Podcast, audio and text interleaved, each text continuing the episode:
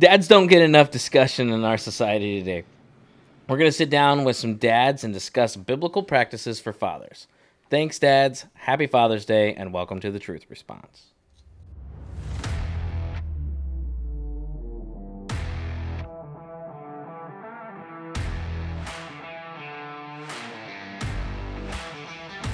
The Truth Response. So we've got an all guy crew today. Um, Lizzie and Jasmine uh, are not here today, but Jasmine left us uh, her other half. Um, and not the better half, but you know, the other half. So, oh, so I'm Jasmine's rib. Okay. I, hey, hey, you know what? I just don't want her to come back and hurt me. All right, that's all I'm saying. That's all I'm saying. Uh, we got Dwayne here, we which is Jasmine's husband. We've got Mark who does all of our editing and and really is is kills it uh, with with a lot of our stuff in the in the background. Well, I try. And we've got Cove, who hopefully will say something like he did last time, but not like he did the three times he was on before that. Yeah. So uh, we're gonna kick today off with uh, uh, some dad joke games. So what we're gonna do is we're going to, uh, or we could just throw out dad jokes. That's probably better. Let's just throw out dad jokes, um, and I will keep score if I can find a pin. Oh, there's one over there. Um, and if you laugh, you get a point. Person with the la- least amount of points Wins. wins. It's like golf or mini golf. Played mini golf the other Right. day. All right, so we'll start with Mark, and we'll just go around the table. Singing in the shower is fun until you get soap in, in your mouth. Then it's a soap opera. Come on. That's got funny all over it. And it's no There's, fun. there's something all over it. How many how many apples are growing on that apple tree out there? All of them. Out here. Wow. Really? This is going to be a long segment. and, that, and that's one that you decided to bring outside of what what is scripted. Okay, I love that one. That one is really good. For all the listeners out there, we do recommend 800 milligrams of ibuprofen for the pain that this is going to cause you. Uh, we apologize for the next hour and a half, uh, of the suffering that you're going to endure because That's not a dad joke, so that point doesn't count. All right, what do you call two monkeys that share an Amazon account? Primates. Mm-hmm. You Yeah, would call them yeah. that. Wow. What concert cost just forty five cents? Nickelback. Fifty Cent featuring Nickelback. Close. So close. close. Sounds close. What do you call a guy with no body and a nose? Nobody. Nobody knows. If April showers bring May flowers, what do May flowers bring? Pilgrims. it's. I like that one. I was actually looking at that a one on my page as well. That's right. You should have used one of the papers. Uh, I thought the dryer was shrinking my clothes. It turns out it was the refrigerator all along. I better get a new site. Turns out it's the refrigerator. Yeah. Wow. What do you call a pony with a sore throat? A little horse. Politically incorrect. My dad told me a joke about boxing. I guess I missed the punchline.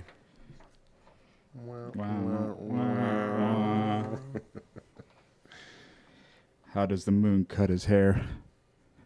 The He, moon is a he? yeah, Okay. he, He eclipsed it. Is that on that paper? Yeah, Dang, I it was on the last one I had. Why don't you just get a paper? It's the same stuff. Well, I'm, I'm getting a new site, man. 'cause- Keep Are there really from all any new sites. dad There's no jokes? I mean, dad- come on. Dad jokes There under was the a sun. there was a little girl who screamed at her dad, "Dad, have you been listening to one s- to one word that I've said this whole time?" And he's thinking in his head, "What a weird way to start a conversation." That took way too long. Yeah, the delivery was off. I, I forgot what you said at the beginning, but Yeah, at the exactly. end, I don't, I don't even know what you Well- were saying. Throwing that note card away. I used to be addicted to soap, but I'm clean now. Mm-hmm, mm-hmm. Well, I'll tell you what. I used to uh, play piano by ear, but now I use my hands. This is painful. It is. This hurts. This does hurt. Uh, I like it. I like it. What do a tick and the Eiffel Tower have in common? They're both Paris sites. Ah. Hmm. That that graveyard out there looks a little overcrowded. People must be dying to get in.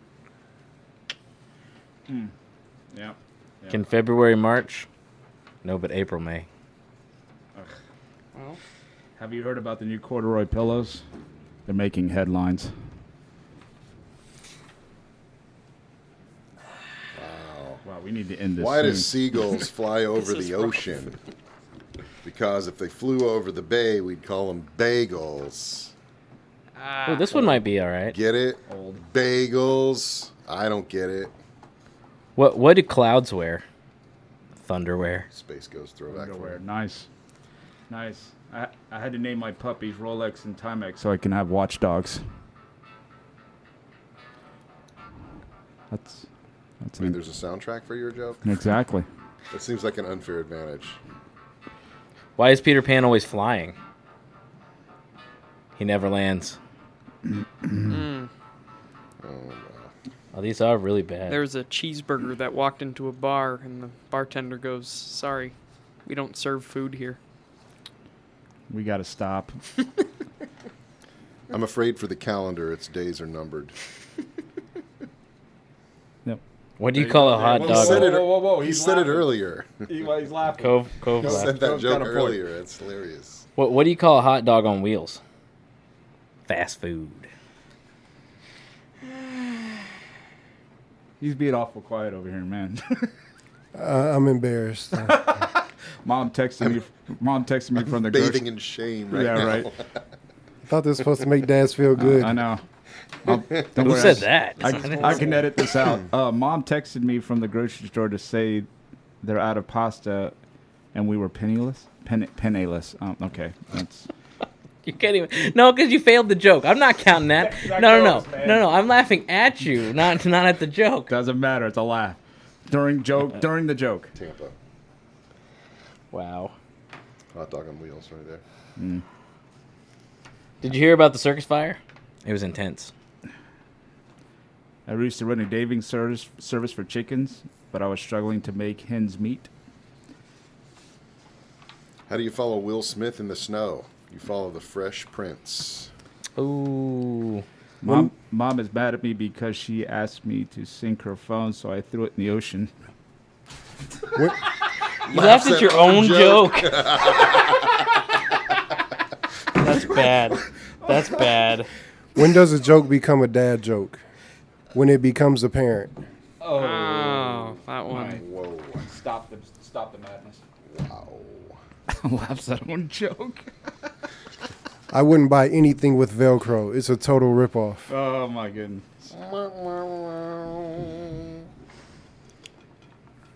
Wow. Yeah. No. So we apologize for uh, that that mess. It's. I That think it's was funnier to brutal. us whenever we tell dad jokes to our kids, and Yeah, but your kid is four.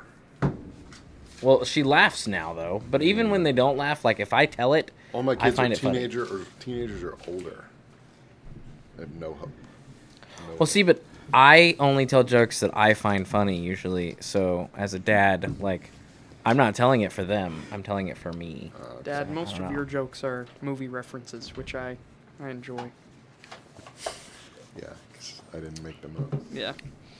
So we all lost in that one. Um, No, I, one Mark, way or Mark another. was the clear the clear loser though, because he definitely laughed at his own joke. yeah, that should gain two points, right? Like that should have been. I think that was the only laugh scored during this whole time. It was his own joke. Did you get that one from a site or from the paper? It's from the site. It's Oh, from wow. the site. That's pretty good. If it's I actually have an app, a dad joke app that sometimes I'll just flip dad through. joke generator. Yeah. A guy walks into a bar and loses the limbo contest. That's kind of subliminal. Oh, I'll put that, I'll put that's gonna leave. Put it I'm away. put- I'm Just putting it away. Put it away. All right. So today we are going to be in Job. I'll wake you up in the. Job 1, 4 through 5. who was reading it? Somebody volunteer to read that. I could read that. Derek's got it. Sorry, guys. Today we don't have Nick doing his dramatic reading uh, of scripture He's taking the day off. to spend with his kids. I think. Like a good dad. Pretty sure that's what it is. Yeah, And the rest of us are here. that's right. I'm here with one of my kids. so. That's fair. Oh yeah, yeah. Yeah. Dang. Make me feel bad. Job's sons would take turns preparing feasts in their homes, and they would also invite their three sisters to celebrate with them. When these celebrations ended, sometimes after several days, Job would purify his children. He would get up early in the morning and offer a burnt offering for each of them. For Job said to himself, Perhaps my children have sinned and have cursed God in their hearts. This was Job's regular practice. Wow. That was pretty awesome, Derek. You sound like a narrator for like an audiobook or something. Yeah. Yes. He should be the That's designated really reader forever. I, I hear those those people that do that make quite a bit I of wanted to money. beat. So might be a thought. Turn the page now. you remember those from when you were a kid? and mine were on records. Exactly. the first audiobook. Old school, baby. That's right.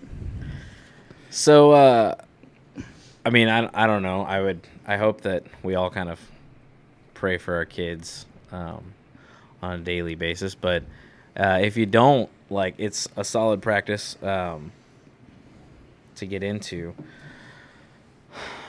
You know, I- I was talking to somebody. I was talking to somebody a couple weeks ago. Um, actually, it was a couple months ago now.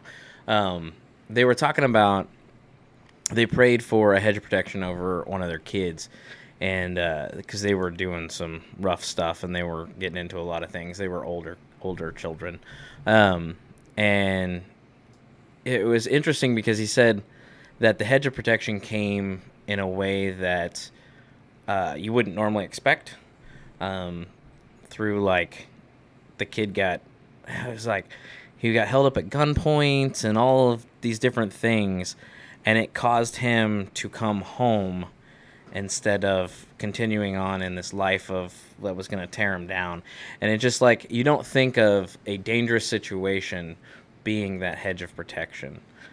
But you know when when you're praying for your kids like a lot of times you know you don't really know what that's going to look like on the other side of of that prayer on God's side of that prayer you know? Cuz God in his timing and his ultimate wisdom like we he throws us curveballs a lot so I don't know I just thought that was that was an interesting uh an interesting way that God showed up to protect someone's kid even as an adult child you know Well, I think that that is just the way God works. I mean, because we're not, as human beings, I know this human being is not going to necessarily listen to reason all the time. So sometimes my hand has to be forced to move in the proper direction. And I know that's how God deals with me a lot is that he puts me, um, I, I know what I should be doing, right? But I don't do it. So if, in order to get God, or in order for God to get me to move because I'm stubborn, a situation will happen and force me to move in the right direction. It was just like, I mean, that's exactly what happened in my move from West Palm Beach to here. I was in a bad situation. Things were, I was doing stuff I wasn't supposed to be doing. I was becoming hard hearted, stubborn. And God forced a situation for me to move from West Palm to here. Now, that's been the best move I've made. And I, I thank God every day for that. But that was the only way that was going to happen, though, because just of our own stubbornness. And I, you know, it's not exclusive to dads either. I think moms have the same situation, but um, that's how God. I know that's how God definitely deals with me. Is like it's if He gives. It, feels like He gives me shot after shot after shot. Okay, all right, you're not going to do it. I'm going to make you do it, and this is how I'm going to do it. But I even in those situations where God is forcing my hand, I still always have the option to continue down the road I'm on. So I- you know, and I and I think that has a lot to do the same way that we, at least I've raised my kids, um, in the fact that you know, okay, eat your dinner, eat your dinner, eat your dinner. You're not going to eat your dinner? Fine. I'm going to take the dinner away, and you can go to bed without dinner. I'm gonna Yeah. mail, Now that I'm mail your dinner to China. Exactly.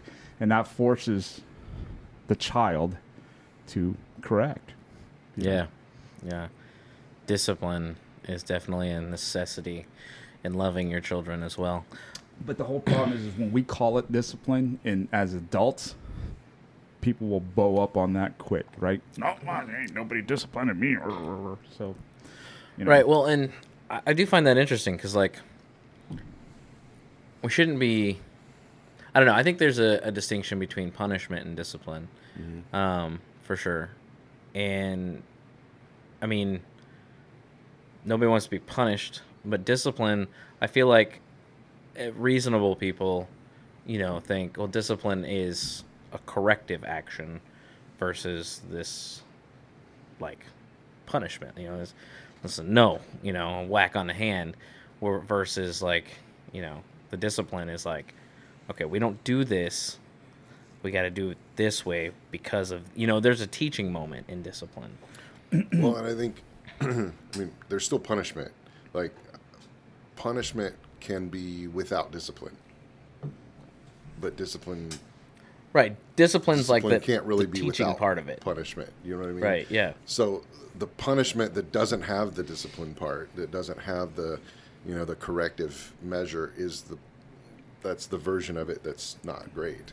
Um, but yeah, we don't like those words. They're not fun words, discipline and punishment. Um, as adults, we're supposed to be disciplining ourselves, and then when we don't, then that's when we go to places like jail, you know, Yeah. or traffic court, or uh, driving school, or you know, stuff like that. Um, or we owe a bunch of money. You know, the banks discipline us sometimes because of our our choices and Really good know. financial decisions. Yes, Spending. really good. spending habits. So I, I just want to throw in a fun story um, that has nothing to do with this, but it has something to do with what Derek said. So I was in a in a life group um, a lot of years ago, probably 15 years ago, and um, there was a, a woman who was a fairly new Christ follower. I'm old. Yeah. Thank you for stating the obvious. Um, there's a there's a woman who's a fairly new Christ follower, and right after we prayed, she was like, "I'm confused. Can you please tell me what is a hegibotus?" And um, we were like, "I don't know what you're talking about." And I'm I'm picturing I'm picturing like is a bodice is like some part of a dress or something. I'm I'm a guy, so I don't really know these things. And I'm like, "Are you talking about like sewing or what? What do you?" And somebody during the prayer had said, um, "You know, God, please put a hedge about us to protect us from." from whatever Satan is going to throw our way, and we're all like, well, "I don't, I don't know," and that was familiar to us. But it occurred to me when you said it because you said it kind of quickly, like a hedge protection, Yeah. and I wonder if there's anybody out there that maybe doesn't know what that means. So, first of all, it's hedge of protection that you were Right, saying, yeah. and it's like you know, like a hedge that you would put around your pool to keep people from peeping in at you. Um, you know, just kind of like a layer of security, a layer of protection. So, anyway, it was just sort of a, a thing that I thought of, and I thought it would be fun to share, and at the same time, maybe point out like Yeah. if no, that's good. if there's somebody out there that doesn't know what that means, because it really is a good point. Um, anyway, yeah. not absolutely. to de- derail what we're talking about, but um, I think the prayer for we tend to pray for health and safety and all those kind of things um, because we want things to be easy and comfortable, but that's not really God's plan for us. Um, I, I just I don't I don't I mean I think initially it was, but I think we broke it, and I don't think God's going to go back on all of the consequences that we've earned through our sinful behavior as a as a human as the human race, right? Um, I mean, we broke the earth so bad, and we broke each other. We've broken each other so bad uh, there's no fixing it at this point. There's no going back short of the next life, right? Um, but God does mitigate circumstances all the time. Like He lessens uh, the the pain that we have to go through. He lessens the suffering without taking it away, right? and He uses the suffering and He uses the pain that we go through to help us grow and to help us to become who we are. You know, you think about like in the easy times, that's not when that's not when we become more like Jesus, right? It's always in the tough spots. It's always in the difficult spots. But we pray for the easy times, you know. And uh, so I think sometimes, you know, we we we pray, and then God kind of interprets that in like here's what here's what you really want. Let me let me take the words that you're saying and let me get to the bottom of it and let's trace it back to what you really want. And then let me figure out the best way to give that to you. Well, I think that's that's what part of the Holy Spirit's job is is the interceding for what we need, Yeah. like in our prayers. Because, I mean, yeah, uh somebody one time told me, you know, they they were praying for someone who was, you know, in the hospital, um, dying of cancer, and it was incredibly painful for them, and they were praying that they were to be healed, you know, and they just kept praying it and praying it, praying it, not seeing it, not seeing it, not seeing it. And then God, in the midst of that, shifted their prayer to God. You know, can you can you give them a little less pain and help them to have the strength to deal with this in this time? And it, it just he he changed their their prayer in their heart uh, in the midst of it because when we're seeking God, regardless of like the reason we're seeking God, God gets closer to us too. You know, like he he will shape us, he will he will form us. Um, I, I find it definitely definitely interesting how how like when we ask for something, he doesn't just give it to us. You know, like maybe I should take that into my parenting strategy a little better. You know, instead of just buying buying my kid things, um, which we're working on. Um, but he doesn't just give it to us; he gives us opportunities to gain it. You know, like he if we pray for patience, I prayed for patience a lot in my life. Um, he gives us opportunities to be patient, and then to fall on and rely on him to help us through those situations. If we if we have you know, and maybe that uh, I don't. Were you here last week for last week's podcast with the wisdom and stuff? Okay, so you guys will eventually hear about a podcast sometime in the future with Solomon and and uh, how he you know was given wisdom. Maybe that's it. That's what God did, right? He he Solomon asked for wisdom, and and God gave him situations to be wise in. You know, and and sure he was granted to him because God was backing him, but there was a lot of unwise decisions that Solomon made. There was a lot of unwise decisions that Solomon made, and so I wonder if that's you know that's part of that too. But it's it's a parenting strategy that our heavenly Father has for us, right? That that when we ask for something, He gives us opportunities to learn it, and to gain it, and to get stronger in it. Um, I mean, you're not good at anything right off the bat, like except for Cove. Cove can play just about any instrument that is thrown in front of him, but but you're just not. You you gotta you gotta work through things, and there's gonna be failures and struggles, and and there's gonna be, but that's the more you work at it, the better you get at things, right? So I don't know. Cove, you want to comment on being good at everything? I'm not. I'm not good at everything. Um, I just I learn quickly. Okay.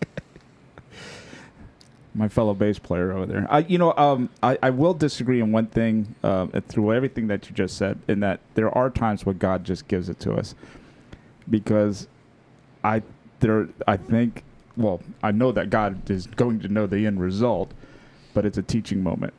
You know, Sure. I think there are times when God says, "Okay, you know, you Well- want the new car? I'll set that right up for you." Yeah. Right, but but that but that Israel. Isn't that the isn't king, it. right? He's like, you don't want a you don't want a king. You don't want a king like all these other nations Yeah, have. yeah. You don't want to be like all these other. nations. yes, we do. We do want this. We want this very much. right. And then he gave him a king. Yeah. And then. The so is so maybe maybe I should word it more like like the things that you need because like that in that situation, what you're talking about is is is exactly that with the Mm-hmm. the whole idea of well you want this fine this is what's gonna ha- you know you can have it and see what happens Right. like that's a teaching moment and he knows what you need down the road. And sometimes we've got to let our kids do stupid, hard things to learn the hard way. Like it, it's unfortunate, and it's something that I know my dad has struggled with it a lot. My sisters have have wanted to do the things the hard way a lot, right? I was not that kid. I I tried to choose the the best way possible, the easiest, the correctest way possible. We'll put it that way. That's not a word, but um, the best way possible. You know, the first time because I didn't want to have to deal with those the consequences, the struggles. I didn't want to deal with all that, right? Um, and my sisters were very much a, a hard way to learn it. And my dad, I know, has struggled a lot with the whole like, I feel feel like I failed them in some way. But one thing that I, I try I've always tried to just encourage him in is this like you can't control them. You can only teach them so far. You know? Like you can only give so much to them to guide them in the right direction, but you can't actually control their actions. You should. you That's should- on them. You should feel satisfied with the fact that you've given them everything that you can. Yeah, you know what though? Um, in saying that, it's difficult when Yeah. your kids Yeah. move out, and you know, I know that now. You know, my three kids are gone. I, I just had grandchildren three weeks ago. Um, you're kind of now. To put it to you this way, um, when my kids were halfway, about halfway through high school, um, my parenting kind of went and changed into more of mentoring because now I, I I felt at that point aside from them just going out and doing They're something they're stupid mature and going enough to jail not be babied. exactly Yeah. so now now I'm no longer I'm no longer that overbearing I'm you know parent More of just. I'm more of like hey you know you really don't want to do that kind Over- of deal Overbearing mentor. oh yeah exactly well you know Just kidding. but even but even now I mean, Teacher to mentor. That's that's what yeah. so so but even now the struggle for you know an you know quote unquote empty nester um, for me is I'm watching these guys as they grow and as they're you know they're buying houses Making and they're making these huge life decisions and there's some that I just want to go please please don't do that but I can't you know I mean I, I guess I could but I don't want to be I know that um, At a point, kids start to tune you out. Exactly. Right. When uh, my in-laws were like that, you know, um, my mother-in-law, God bless her, wonderful person, can be that way, and it's like I tune her out. I'm just I don't want to hear you no more. I'm just this is the way it's going to go. I just advise. Now it's it's great because I think I, at the point where I said I'm no longer a parent, I'm a mentor. Now they call me all the time about for advice and that Yeah. kind of thing. That's what I was really gonna cool. say. Is yeah, absolutely. You know. Like eventually, like I know I call my dad about everything. Like, hey, dad, do you think I'm doing the right thing? Well, this is what I would do. This is this is my thoughts on it. Mm-hmm. And he tries to give me as un. This is how you need to do it, kind of a response as he can, Mm-hmm. But also guide me into making the right decisions. You know, I, I got I was super blessed. I I have not perfect parents, but I have that solid Christian home and parents. I mean, they're. I couldn't ask for any better, you know. Yeah. So, That's but that's that's how like That's I- pretty I cool because when my kids come to me with stuff like that, it's more like um, I just we just pull apart the decision. Mm-hmm. You know, I sit there and we'll we'll talk the whole decision through, and I let them. Yeah. Well, they're coming to me and asking me to help them make a decision. I'm like, no, let's just pull this thing apart, Right. and you do it. and that's I think that's all like I because I call and I'm like, hey dad, I want you to make this decision. I didn't Right. I don't say that, but like that's that's when I call. That's what I want. Uh-huh. I mean, at least in the back of my mind, I want him to tell me this is what you need to do, because that's that's where we started, right? Like we parents told us what to do when we were little, and it's that pulling us apart from that that is it's a longer process, you know, because when, when we're young, that's what's ingrained in us is our parents tell us what to do, and so like he he does that though. He he pulls it apart and and is like well let's discuss this not i'm not going to make the decision for you. Yeah, you're an adult.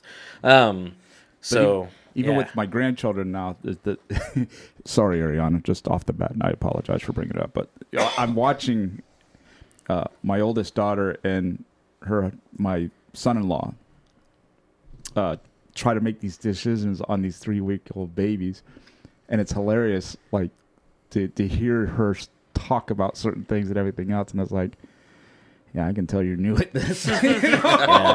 but I don't. Oh, man. I, I don't ever go that way. Go that way, right? Because really, you know, that's That's how you learn. That's how you learn, you know, and and and you just do the best you can. And Cove, you're you're the only one here that doesn't know this from experience, mm-hmm. but like all of us going into becoming a parent, we're like, I got you know I got all these ideas and this is what I want to do or this is how to do things, and then when we get there, it's like okay, we're learning from scratch mm-hmm. because like all these things like we've never actually done it, you Yeah. know, like so. You've just seen it done. but Well, I feel like I'm we're watching you. dominating the conversation with our old kids, but what about you guys and your experiences with younger kids? Um, it's still a learning process. The older they get, you think you get them figured out, but then they get older, then it's all new again. The biggest thing I've going back to discipline, I learned that discipline uh, turns into being disciplined. Um, it was a huge factor for me going into the military. I was disciplined compared to everyone else around me and I think and it's, it's noticeable. Um, I got promoted four times in two years. I think I had a great brief military career. Um, as far as kids, I think our primary responsibility as a father is trying to give them wisdom from our knowledge. The difference from wisdom and knowledge, knowledge you have to go through the event to find out the results. Wisdom, you can get the results without having to go through the wisdom. I mean, without going through the trials. So, as parents, that's how we want to help our children. We want to say, we did this. You don't want to do that. You can go this way because we know a better route. But a lot of times, they're being kids and they, they really have to find out through the experience. Unfortunately, they have to get the knowledge for themselves. So, I don't think much of it when I tell my son to do this, but he does that and he messes it up because he was disobedient. But at the end of the day, a father is loving. I'm starting to learn that. I always thought that the, the mother had the emotional attachment to the child. But we're doing a lot of studying the last few weeks, and the father, when the father has that emotional attachment to the child, it does a lot more for their confidence, for their just them as a person that they just wouldn't get from their mothers. Like yes, mer- mothers are nurturers, but father is supposed to be supposed to build the confidence in a child. Supposed to make them who they're gonna be, especially if it's a boy. Girls, I don't know, Derek. You're on your own. Oh, I have a I have a question for you and then for you. Yes. Um, I know um, when my my kids were were young. How old are your kids anyway? my oldest is 11. My youngest is four. Okay, so what scares you the most being a father with with, with kids coming up now, especially what that, that eleven you that was pretty close to middle school, right? Yes, he's Yeah. going to middle school. Yeah. Okay. So what's what scares you the most? Um, Well, let me let me rephrase it. What do you pray about the most? Uh, just that God continues to lead him because he's at this stage now to where he's grown. He's 11. When he's 12, he's an adult. He can go out and do whatever he wants to do. So there's a lot of rebellion in there. And it really frustrates me as a parent because it's funny we talking about this. I had to go and pray yesterday because I forgot what happened, but Bradley did something, and I said, he just gets really frustrated at his nine year old brother. And he thinks we're overbearing on the 11 year old because we expect him to lead by example. Okay, well, you have me doing this, but you don't tell Cameron to do this. Cameron is the nine year old. And I have to tell him, well, you didn't have to do that either when you were nine. You, he thinks they're equal. And I have to try to tell him he's supposed to be a little greater. He's the firstborn. He's older. He's supposed to be more mature. but maturity wise, he's less mature. So when I and Cameron does things to pick with Bradley. That's my 11 year old. And Bradley retaliates in a way that I have to bring attention to Bradley. And he doesn't think it's fair, of course, because his younger brother initiated it. But I tell him all the time, God, he judges he doesn't judge us based off of how other people treat us. He judges us based off how we treat other people regardless of the way they treat us. And just he he just can't get it. Mm. Mm. So he flips out, he gets an attitude, and I have to correct him. And I have to be conscious to be loving at the same time because when he Luke gets an attitude and he blows up, it makes me blow up. And that's not a good example for him. I need to try to maintain that loving and caring aspect of it so that he can like he's not going to get it now and I get that. But I my hope is that when he's an adult and he has children, he can look back and say, "Wow, I was a real jerk to my dad. This is what he was trying to do." And that's just what I want them to see. And he made me so frustrated. Like I didn't cry, but I went in the room because I was listening to Christian music, and a tear just rolled down my eye. I'm not a crier, and I just felt like I had to go and pray. So I went and prayed that God would just calm him and show him where he could be better. And 10 minutes later, he comes to me like, Dad, what about, can we do this? Can we do that? And it frustrates me because I'm emotionally spent from having this conversation with him, and then he just forgets about it and he's on to the next thing. And that's what it is a lot of times with his brother. He argues, he complains, like he always lies, he does it, he doesn't do this. But then two minutes they're laughing and talking, and so like don't bring your problems to me if it's not a problem. So that's the biggest part, being able to discern what's really a problem, what really needs correcting, what really needs addressing, and what's going to be beneficial for him versus what's not a problem. He makes it out. He's an extreme exaggerator also, so that makes it so hard to. But If I told you once, I told you a million times, son, don't exaggerate. but at the same time, even though I have an 11 year old, uh, parenting is very new to me.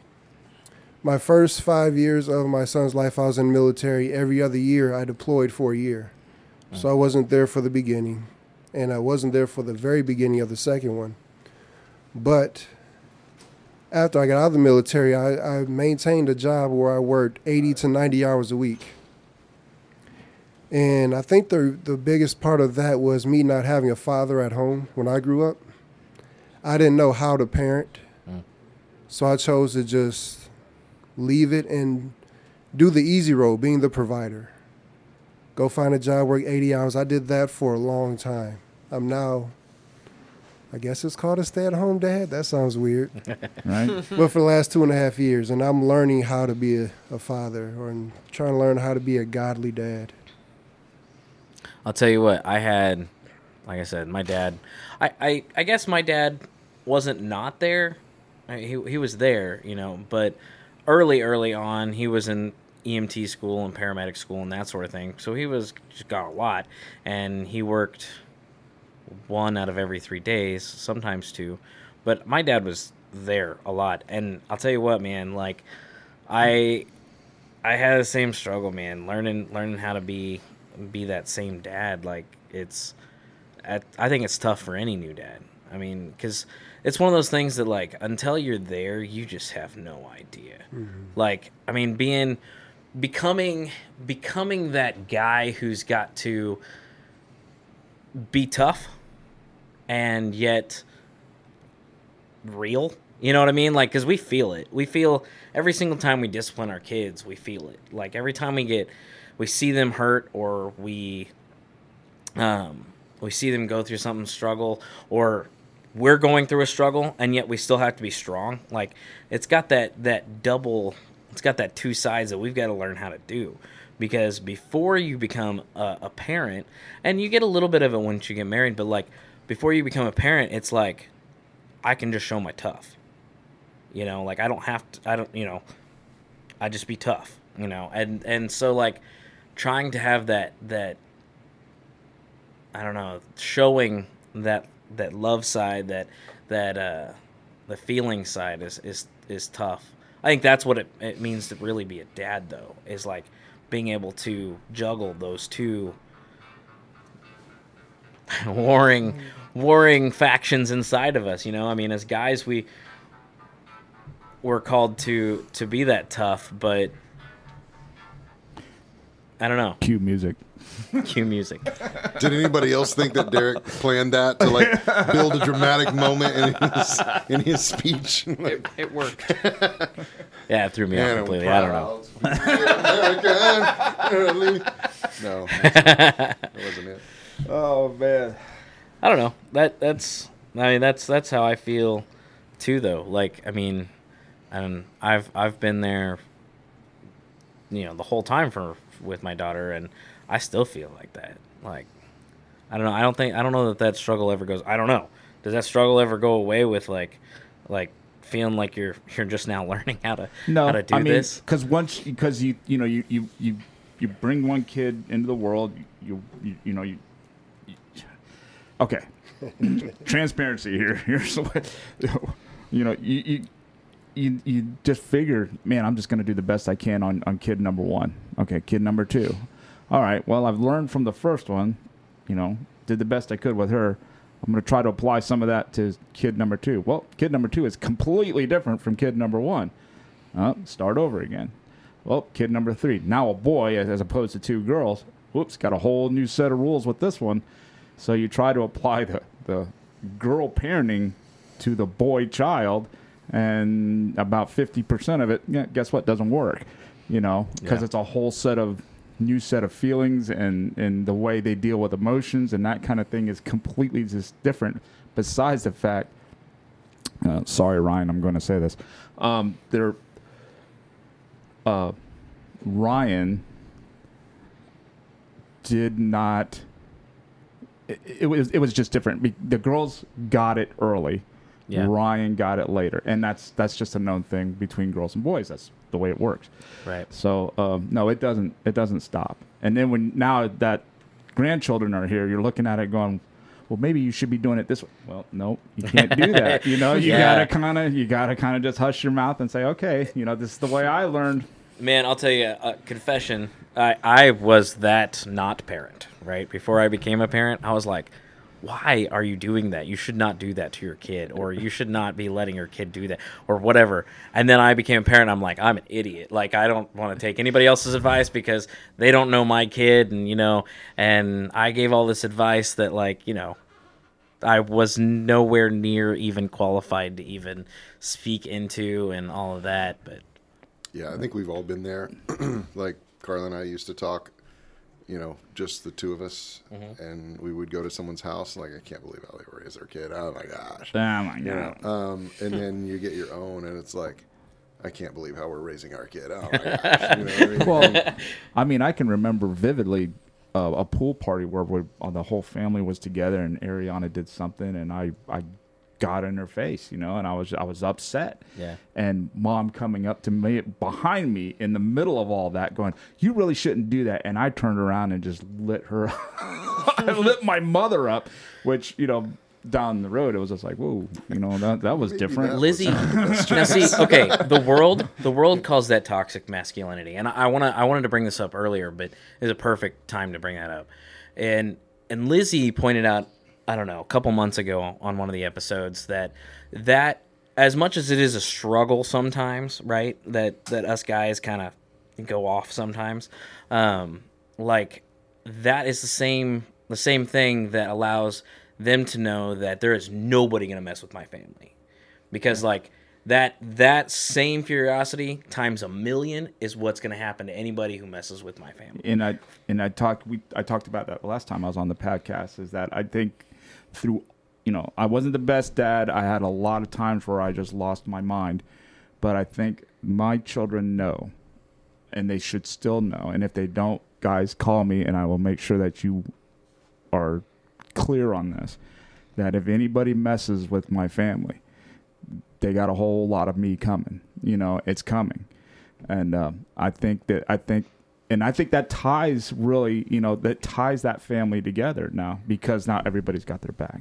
They at least they feel like that everybody's got their back. They know Dad's got their back, but uh, yeah, it's it's it was it it gave, you know, um, it gave them the confidence to make it through school, you know, Yeah. and not drop out. Uh, be, you know, because school's rough, man. You know, Right. bullies and that kind of thing. But it gave them the confidence to go through that. That knew they knew dad was had their back.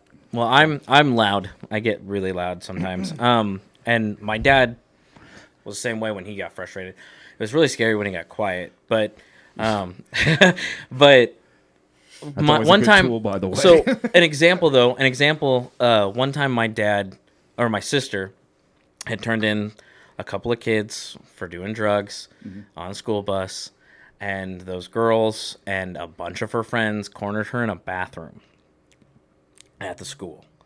And like she's stuck in a stall with like 15 girls in this bathroom. And she calls my dad. And he's at work. yeah, And he shows up with the entire fire department yeah, to save her. yeah, I mean, like, what an example, right? yeah. We're gonna bring it. And that's the protection aspect we're supposed to bring to our family unit. And I was reading some statistics, and it shows that when a father is protective over his family, the world treats the children better. Mhm. So you don't have, you're not as acceptable to bullying and things like that because the world knows that. For let's take school for example. If a teacher is mistreating a student unfairly, and the father gets word of it and he goes up to the school and he talks to that teacher, she's gonna be like, okay, well, not this one, because we, we his dad is a loose cannon, so we're gonna avoid that. And that's how it is during life. Mm. If a father is present and vocal about his authoritative protection over his family, the world tends to treat that child better. Not only that, but like Mark was saying, I mean, it also puts confidence in the kids. And sometimes confidence is all you need to withstand stuff like bullying. I mean, hmm. bullying, if you think about it, bullying is in your mind. Like, it's not real most of the time. Now, there's some, occasionally there's physical, Physical, bullying that yeah. happens. But for the most part, bullying and the worst kind of bullying is in your mind. And it's in their minds and it's words and it's, you know, it's not tangible, right? Um, but when when you're a dad who's protective, I feel like it does boost their confidence and, and it boosts their self image. Like I'm worth fighting for, you know, I'm worth getting mad about. Um, so I mean, I think that has value. Yeah. But holding on to that that trait, right? Because it's, I mean, it can be used in good and bad ways. Like um, holding on to that trait and learning to to use it in a loving manner when applied at home is a tough thing to learn when you're going from being a teenager, you know, a teenage guy who's got this these raging hormones, you know, all this testosterone and ready to just blow up, you know, like taking that, harnessing it and and adding love in the midst of it is a tough thing to learn regardless of who you are. I mean, that's that's that's something that's a a lot of self-control in in that, you know, in that atmosphere. So I, I, I said earlier that I had a, co- a question for Cove. Cove, how old are you? I'm 16. 16. How, how long till you're 17? Uh, like two months. Okay. Yeah, so I'm, 17. I'm almost 17. Um, what are you, uh, so when my children were growing up and that kind of thing, I'm never having kids. I'm never having a family. I'm going to do this Mhm. again. What is your, what is your take? I. I, I definitely want kids. Like Okay. I, um, my my dad. I'm also just like Derek. I'm very blessed. Like my my immediate family is very nurturing and um, I don't know. They're just really good at what they do. So um, I've always wanted to kind of be that person for someone. So I I I I also love kids. Like I I like um, working in the nursery and I like working in you know the elementary room and stuff like that during church service. I haven't been able to for a long time because music stuff, but um, I definitely want kids. Mm-hmm. Want to have a family? That's pretty cool. Yeah. So, what is the biggest thing that really scares you? Uh, uh, you know, if you could, if if you could put yourself in a situation, right? What would be in your mind the biggest thing that scares you as as far as just raising a, a family? Um, I think the biggest thing that would scare me is putting them through school because um, school has exposed me to like a lot of things that I wish I hadn't been exposed to. Um, but I don't I don't know. It's it's hard to it's hard to say what would scare me the most because um, Because you're not there. Right. Putting uh, putting myself in my in my dad's shoes.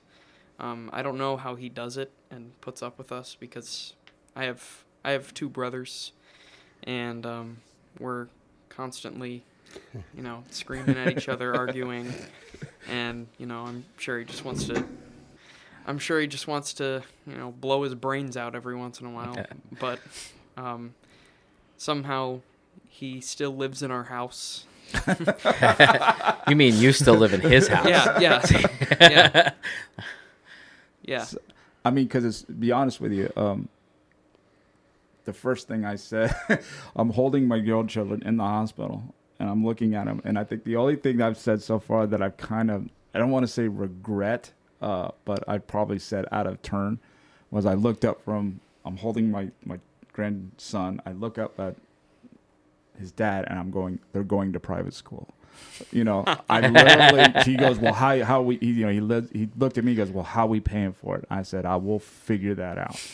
I said, "But they're going to, you know." And then, Well, that's a good response, though. I Yeah. mean, he he came back with a "How Yeah. are we paying for Yeah, it?" yeah, yeah. no, and you're like, "We'll figure it out." I mean, that that's a dad, right? Like that that to me is is that that solid father is we will figure this out because we're a family, regardless of if you're a granddad or whatever. Like we're a family unit. Like we will do this together. I mean, and really, that's that's what we're called to as Christians too. Like that's why we refer to each other as brothers and sisters. Like, we'll figure this out. Like, God's already gone before us. Like, we will figure this out together. Whatever we're going through, you can't you can't be a lone wolf. It doesn't work because you won't figure it out on your own. Yeah, God, Like, you God can't designed do it. humanity to have other people. Community, Right. right? Absolutely. And so, so I mean that that's a perfect example of of God's like, I gave you people, I gave you I gave you the Holy Spirit, I gave you my word, and I gave you other people, so that you know you we'll figure this out together. Right. Like we whatever whatever the situation may be. and I think as males, it's hard as, as just as men, we want to hold on to our little corner of the world and say, "I've got this. I'll figure it out." I'm not I'm not going to ask for directions. Exactly. That's not really a thing anymore. I mean, like people don't we don't really need to anymore because we've got these All right. little All right. map quests on our phone. But like, But even that, we we are the we are the truth response here, and everybody be truthful. How many times have you guys opened up a box that had a perfectly good set of directions on how to put something together and went threw it out? That is not me. that's really? that's not me I'm either. But that's because guy. I want to read all the rules before I do it. I want to make sure I got all the pieces before I do it. he I don't quite go that far. Wait But. I definitely need the I instructions. noticed Darren, right? Dwayne. Dwayne. God, I don't even know your name. Holy. You gotta know lyrics. Dwayne was awfully quiet. he didn't say too much. I, I'm I'm very keen on finding the directions to look through them. Um, another thought I, I thought it would be a teachable moment from oldest son Bradley. He doesn't do directions. He tries to make pancakes without looking at the box, and I'm like, you can't do that. but he doesn't want to listen, You so can, but nobody will eat so he I let him. I mean, he had to learn. That's one of the lessons he had to learn through experience. And he had to eat He ate soggy cornbread and yeah. He ate One was a, a brick loaf, and the other one was milk. I'm like, Did you even cook it? Like, "It's just the way it's-" I'm okay. I think so. But yes, he does not like finding directions. And it frustrates me because I'm also doing the homeschooling. I give him an assignment, and in the workbook, it has the directions. And he's looking at the paper, and he's like, I don't get it. I'm like, what don't you get? He's like, How, up is to down as left is to. He's like, it's supposed to be. I'm like, read the directions. He's like, but left and right are synonyms. So, and what it boils down to is him just not look, not knowing what to do. Right. I mean, and I think that this is the stuff where you can see it. You can use if you're not big on directions. A lot of times you're smart and you're able to use the context clues to kind of figure it out. But he, he just, and it frustrates me because I have to tell him the same thing that the directions are saying. So I have to first read him the directions, and he's like, "Oh, I, I, I know how to do it. It's easy." So stop coming to me to do the same thing that the book is telling you to do. Mhm. And it's not, and that was just the easy assignment. Of course, he's 11. His work is a little harder than that, but I mean that's the gist of it. He does not read directions, and it is so frustrating. And I'm trying to help I- him, trying to prevent, uh, trying to make him more efficient. Because yes, ten times out of ten, most of well, let's be, I was a little generous. Nine times. Seven times out of ten, we'll figure it out without the directions if we really put our hearts into it. But it might be eight hours later compared to 30 minutes. Just be more efficient. And if you look down, look at what it's telling you to do and do it, it's a lot easier rather than having to go back. Because he likes to speed through everything. Um, he'll clean his room in 10 minutes. Now, then I have to send him back to do it 16 more times. And then now half the day's gone. And if you'd just did it right the first time, took your time and did it right, Sounds it would like have been me. over. yeah. You know, that's that's an awesome example also of praying for things Yeah. When God's like, "It's right there." I I had it written down for you to just read. Like it's right there. The answer is is clear. Like you, you don't have to keep asking me. I've already written it down for you. That's probably my biggest struggle as a person and a Christian is that I'm just too lazy to read directions and I'm like I can kind of see what's going on here. I can kind of put this together in my own head, but a lot of times I face the consequences um, because I'll be taking like a, a science test and I'm just filling in things with what I think seems right. And then I go to turn it in and I look at my paper for like one second and I see one keyword and I'm like, I just did that completely wrong and now I don't have time. You know, so I think I think reading what has been written for us and words of guidance for us that is there. It's very important. Especially when it's key directions, like which one of these is not like the others. Yeah. So then you go through and just circle all the ones that, that are the same. Like, this is easy. Why is it so is easy? so but easy. you got them all wrong. Yeah.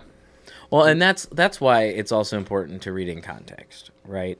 Like that's that's why it's important when we're reading scripture to read the context of the scripture. Yeah, this is Like the I know we didn't we didn't read today's Job chunk, like the whole big piece of all of that, but we have before. You know what I mean? Like like that's one of those things that we we already know the con. But if you don't like know the context and you just kind of boop, you know, pick a spot in scripture and flip it open and just start reading, like you got to know the context in order to understand the instructions.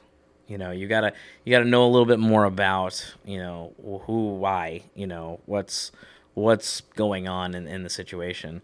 Um, yeah, I mean we're we're exactly like that. I think one of the greatest things that somebody ever told me was when, uh, so, so um, Andrea gets pregnant. I'm freaking out. Um, uh, I think somebody, I want to say it was my brother Steve, invited an old pastor to come over that I was pretty friendly with. We were chatting, and I was just like, I wish somebody gave me a, a manual for life. He goes, um, he threw a Bible in front of me. He goes, um, yeah, it's been right here for a while, guy. you know what I'm saying? You probably should have picked this up and Hey, read come it. on, guys. Yeah, and but even with all of the instruction and all of the the wisdom that's been handed down to us and even the hard knowledge, like it's not easy. I mean, being a dad is not easy. Mom either, but we already talked about them. Um, Every dad is gonna screw up at one point. more than one. Yeah. More than one. Oh, one point A day. day. Yeah. every couple hours like like yeah for sure and and we've all we've all had that moment of man i really shouldn't have done that and just knowing like Or I really should have done that. That's Or, yeah, I that struggle. too. you know, we're talking about praying today, and I'm, I'm going to be honest that I don't pray for my kids every day. Like, I don't. It's not because I shouldn't. Cover Wow, your ears, that Cole. It's not. It's not because I don't think they're worth it, um, but I, I just don't, and I don't have a good reason for for don'ting, uh, but I, I don't, and you know, so things like that make me feel like, oh man, I could be doing so much better if I was doing Right. this. You know, we we haven't done a good job of having like family devotions regularly throughout my kids' um, childhood or whatever, and and um, you know that's on me. I, I should have done a better job of that, um, but um, I didn't. So um, it's just kind of one of those things where there's a lot of things you could do, and if you did everything, I guess maybe you'd be perfect. But um, I also know there's a lot of dads out there like me who feel like they're not doing enough and they're not doing, you know what, but just keep just like everything else in, in your Christian walk, just keep trying to grow, just keep moving forward and keep working on that and keep adding to it. So I don't know. Just Eh. kind of throwing that out there. That's solid. And I think the one of the worst things is, um, you know, is is regret. And but I I don't necessarily think regret is necessarily a bad thing, but dw- uh, dwelling on it is is the worst. Yeah, because when Well, we sit guilt. there, Yeah, when we guilt. sit there and Guilt's we feel guilty and we regret about, you know, we regret things that we have done or haven't done, um, that time could be better spent like thinking of ways we could correct that. Exactly. In, It's exactly like worrying. You know, it's time invested in something that has no It's a waste. no yep. product. And uh, regret, or not regret, guilt is a tool of the devil. Um, you know, our guilty conscience is one thing, but when we when we repent and we're forgiven, we move forward, and God doesn't God doesn't want us to live in guilt. Well, and I think I think that is a good definition of, of regret is dwelling on guilt. It's just all that time spent dwelling on guilt is is the regret of things because I I mean are there things that I shouldn't have done? Sure. Are there things I could have done better? Sure. Are there things I should have done? Yeah. But if I dwell on those things, I think that is regret. And I don't I don't I don't have regrets. I mean there's things I could have done different, but didn't bring me to here and here is where I've got. So going forward is is the only thing we can focus on. Actually, the right now, really, right? Like that's that's where we live is now. I mean, we could prep a little bit for tomorrow, but it's not even promised to us. So what can we do right now as dads that that will better our family now today? Because we don't have tomorrow. It's not promised. You know. So I don't know a lot of a lot of good discussion. We've got a couple more weeks coming up for you guys of of talking as dads, but um, the dad cast. the dad cast. So was that a rhetorical question, or was that? Did you want an answer to that? What What? what we can do right here, right now? oh, you could. Uh, it doesn't have to be rhetorical. Oh, okay. Yeah. No, so because you know we talked about guilt and regret, and I have the same issues you do. I was never that guy that that prayed uh, on a regular basis, not even with my children. Uh, devotionals. What I did is I um I relied on the church to handle a lot, a lot of that, right? So, and that caused, I think, a separation within my home of church and family if that makes any sense. Because I relied on the church to handle the spiritual growth, and my job was to handle the day to day aspects, which really those are one and the same.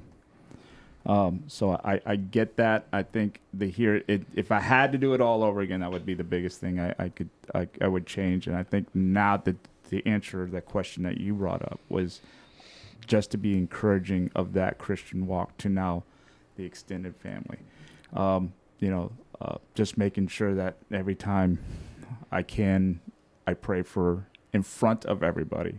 I will pray for my grandchildren. I will pray for my family, uh, Ryan's family, for Ariana's family, for Brittany's family. Um, I pray for those different aspects in front of them to let them know that it doesn't have to be the way that I did it. You can change that, and here's how I'm going to show that. So, Yeah, and uh, you know, going along with the lack of uh, or the not there's not a need for guilt about that. Like it, the best thing is to do something now. Right. So um, you know, so I try to I try to be better about praying for them now. Um, you know, pray for things like um, my my biggest prayer for them is that they're going to be in heaven. That we'll all Yep. be in heaven together. Yep. Like that's my biggest prayer for my family, um, and that's the most important thing. But then I pray for things like, hey, your your wife. I don't I don't pray for a husband for Savannah anymore because she's already there. Um, but I pray for the boys and that they find a good woman. You know that they find a wife that is going to uh, help them to to stay close to God, like mine has. Um, and and be an encouragement and be a helpmate and uh, uh, to be the kind of woman that, that they need in their life, not necessarily the kind of woman that they're attracted to or, or the kind that they think they want. Um, but for them to, you know, them to honor that that woman and, and even honor that woman in the relationships that they have now with people who aren't her. Um, you know, stuff like that. Um, so, I mean, I do pray for them. I do, I do try to, um, I do try to do that. I don't want to make it sound like I don't pray for them. I just don't have a daily habit of Right. doing that. I guess, um, and and that's something that I would that you know I wish that I did, and I wish that that was better. Um, but there's other things that that we can do. There's other areas where we can where we can make up for things like that, and we also can encourage other people who are in a place where they can still change that. You know, they can still make that a priority. So, Yep. Well, and also, I mean, just to to en- to I guess give a little bit of encouragement on that on that standpoint, like the Holy Spirit does intercede for us even when we're not praying. Like it, He knows what we need and what we need to be praying about, and you know what I mean. Like it, it that that is, that is there. It's not an excuse to not do something, right? Like we can't use it fall back on it as oh, Holy Spirit will take care of it, but like He's got when when we don't when that's not on our forefront that that's something that he is also taking on you know in, in the background so i don't know And just you know, just for the sake of argument, my uh, or just for the sake of saying it, um, prayers don't have to be that get down on one knee and will thy hand be coming down, and you know that that's all well and good, and there's probably a time and place for all of that. But man, my prayers are usually just very simple. Lord, yeah just make sure they get home okay. Amen. You know, something in it's my head that just boom, man yeah you know so i think people will when we when they hear the word pray we're talking about stopping everything. And you know sometimes it's just a, a in mid work you're just thinking about wow you know they make it home okay. God you know just let them make make it home okay and and and you know let them have a good night's sleep. Yeah we Just get to be in constant communication with Yeah. god. It's such a such a blessing that that we can be able to just in our own words you know just have a communi- you know have communication have conversation. Um i think i think prayer is such a religious word. Like and it, it's it's one of those things that yes we are praying because god's not standing here physically and audibly in front of us but like it's still a communicate it's Yeah. just still still a conversation that we're having. I mean we're listening to him we're talking to him and it's an ongoing thing throughout the day. And he knows our language and he knows the language of our hearts and what we're meaning by everything that we say. We don't have the confusion with him that like we may have with each other when i run my mouth and i say things that you hear and understand a certain way but i meant a different way. Like he doesn't we don't have we don't have to worry about all of that. Like it's just the simplest thing is is the best thing. Um i mean because it's it's who we are you know like we can just be us in front of god you know? And it's such a blessing to to have a god like that you know? That somebody that loves us the in a way that we can't even imagine and is our best example as being a dad you know who just lets us talk how we need to you know? So, a lot of good, a lot of good, uh, a lot of good conversation today. Um, yeah, so so we've had some challenges like that we've tossed out. Um, one challenge I, I want to give to to everybody listening is uh, just to reach out to a dad this week, tell him how much he means to you and how good a job he's doing, and just give him some encouragement because even as as guys, you know, sometimes it's hard for us to take encouragement. It still feels good to have somebody be like, "Hey, you're doing good." You know, it it helps us to have one less negative in our own mind about what we're doing. Um, so just reach out to a dad this week. Uh, tell him how much he means to you and uh, how good a job he's doing. Um, Tell him thanks- to listen to the truth response as well. There you go. Yeah, absolutely. There you go. The next three weeks, we're going to be talking about dads. Um, so join us again. Dad chat. Yeah, some dad chat. So thanks for listening, guys, and God bless. Hey, thanks for joining us. Make sure to subscribe and give us a like on iTunes and Spotify so that you will never miss a show. And while you're at it, check out our Facebook and Instagram pages and make sure you tell your friends about this show. You don't want them to miss out on the truth because we are all about the truth here. Thanks for joining us this week and God bless.